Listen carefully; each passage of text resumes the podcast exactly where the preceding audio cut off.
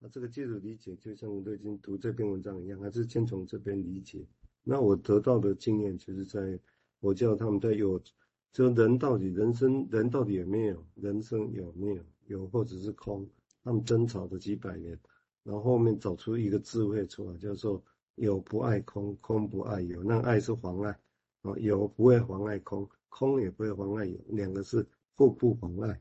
哦。但如何做到呢？这个就像我们这些认知上的 case formulation，跟说我们最后可能有些东西比这个还有更其他的啊，这如何不是互相妨碍？我这个很高境界哦。谢谢瑞今天用这篇文章，那我们有机会来做这样的一个比对。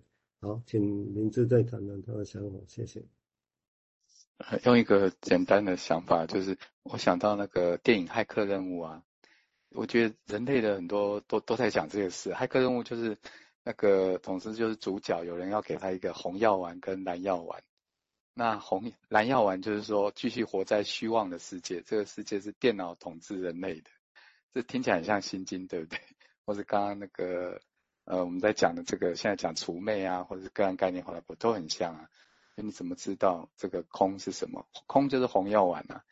你怎么走入病人的梦里面，然后去揭露一些除魅一些事情的这个红药丸，知道一些我们说的真相之类的东西。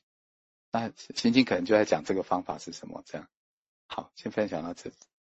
好，我们已经准备了还不错，我们请他再继续谈他内容，我们再来谈论。好，谢谢。好，那我再简单说，这个是按照作者的脉络啦，所以我我也没有跳过。我想他的铺陈应该有他的道理哈，就是怎么这个一步一步会走到后面这样子哈。然后他这边还是要讲到说，我们把这个后设理论的一个危机啦。哦，刚刚就讲到 formulation，它的第二个标题就是说，哎，那在 formulation，这是我们已经有一个后设理论在支撑支持我们。哦，可是这件事情也是有限的。哦，他就说到说，呃，其实如果我们看到有限的话，我们就会促进治疗师有有一个有一个思考，就是说，哎，我们会暂停自己一种无所不知的状态，哈。那我想这种状态在早期也是很普遍的，就是，哎，我们都会很想要知道说，我我我自己想要带着病人去哪这样子，哈，或者是这个病人可以走到哪里，好，那所以我们就就。带着他走，走到走到走到我们想要他走的地方，然后我们在那个地方等待他的这个立场吼。那呃，他他就说吼啊，作为治疗师，其实我们所接受到的吼，跟我们的反应，还有呢，我们我们怎么确认我们对病理呃病人的这个心理坐标的理解呢？哈，其实每一个都跟自己的心理坐标是很有关呐。好，那如果你走到未知或走到这种。呃，这个另另外一个地方，我相信也也会有一个状态是，也呃，这个整个的氛围或者是谈话的，呃，或者是呃这个互动的方式哈，其实都跟这个心理坐标是很有关系。如果治疗师到哪里，其实就可能病人就是到哪里这样子哈。那嗯，所以呢，就是。在这个部分上，就会开始会有一种差距哈。那这个差距就是未知喽。哦，这个未知就是一线之隔哈，好像过了某一个线之后，一直让我们看到有一些未知的东西在召唤我们。所以这个 Beyond 他就有说，其实未知是我们关注的焦点哈。那这这这个未知带来的是一种差距感啊，就是我们需要去容忍。还有呢，呃，我们对于病人其实。他的陈述当中呢，其实认识还是有所差距的。这个能够如果能够把它放在心里面，其实就是会变成是说，我们就在经验或者慢慢的走向这种不连贯跟不和谐的一个状态里面，这样子哈。那我我这边哈，就是稍微插一段这个也是呃心经里面的这个内容哈，这应该也是这个一就是刚刚所说的这个。文章里面我所引用的这本书，就是一行禅师里面他的九十二页到九十三页的地方哈。好，那我们走到未知，还是需要一个中道的地方哈。我我就把它稍微念一下啦哈。其实我不是非常理解里面的他要陈述，就是我可能看看两三遍、四遍，可能都还没有办法超越他文字上表面的意义啦。但是我想我就念一下。好，他他说呢，哎，不生不灭哈，不断不长。不依不异，不去不来，哈，称为这个八不中道，哈。要接触一切现象的本性，就需要在这些对立当中找到中道。好，经文里面有三组对立，哈，就是不生不灭，哈，不垢不净，不增不减，哈。要接触到究竟的实相，我们需要超越所有的对立，哈，一切二元的思想。那空性的诠释呢，必须包含非有非无的教导，让人们呢，呃，就是不掉入呢，以为空性是无和不存在的陷阱。好，理解呢，非有非无呢，帮也可以帮助我们理解不生不不灭哈，从而避免呢哈掉入区分事物为存在或不存在的陷阱。好，就短短的这一段啊哈，那嗯，我稍微再讲一小段，因为这一段其实蛮需要。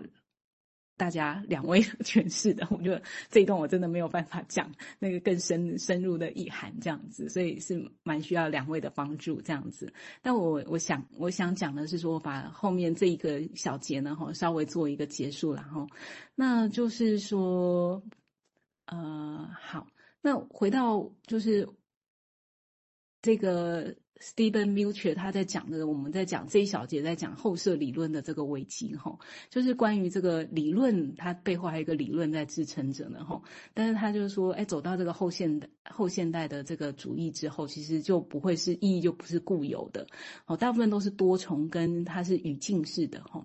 那在这种观点里面呢，其实个案的体验是由呃个案的组织模式，还有分析师的参与，还有呢呃个案跟分析师之间哈参与的一个共同参与，还有共同决定，好，所以说在这个里面呢哈是两个人同时被被被考虑进来的啦，哦，所以这一种。这一种重新的发现，可以说是对临床者呢，哈，引发很多的一种怀疑，不跟不确定性，因为整个视框其实有一个移转嘛，哦，那也会对于我们对于这个什么叫做 case formulation 有一个直接的影响，哦，所谓的 formulation 哈。那它的另外，如果有疑义是要确定，那另外疑义会不会是一种防御？哈，就是防御一个更真实的接触，哦，因为这种接触超出了我们能够管理或者是理解的边缘，哈，正如 Beyond 所说的，哈，带有一种恐怖，好的边缘，哈，那要经验到这个部分的话，肯定呢，他就说。呃，这个在接近双方的一种潜意识状态呢，哈，也就是说，我们不知道的东西的时候，而不是我们所知道的东西的时候，就是我们哈，就是病人跟分析师都一样，肯定会受到干扰。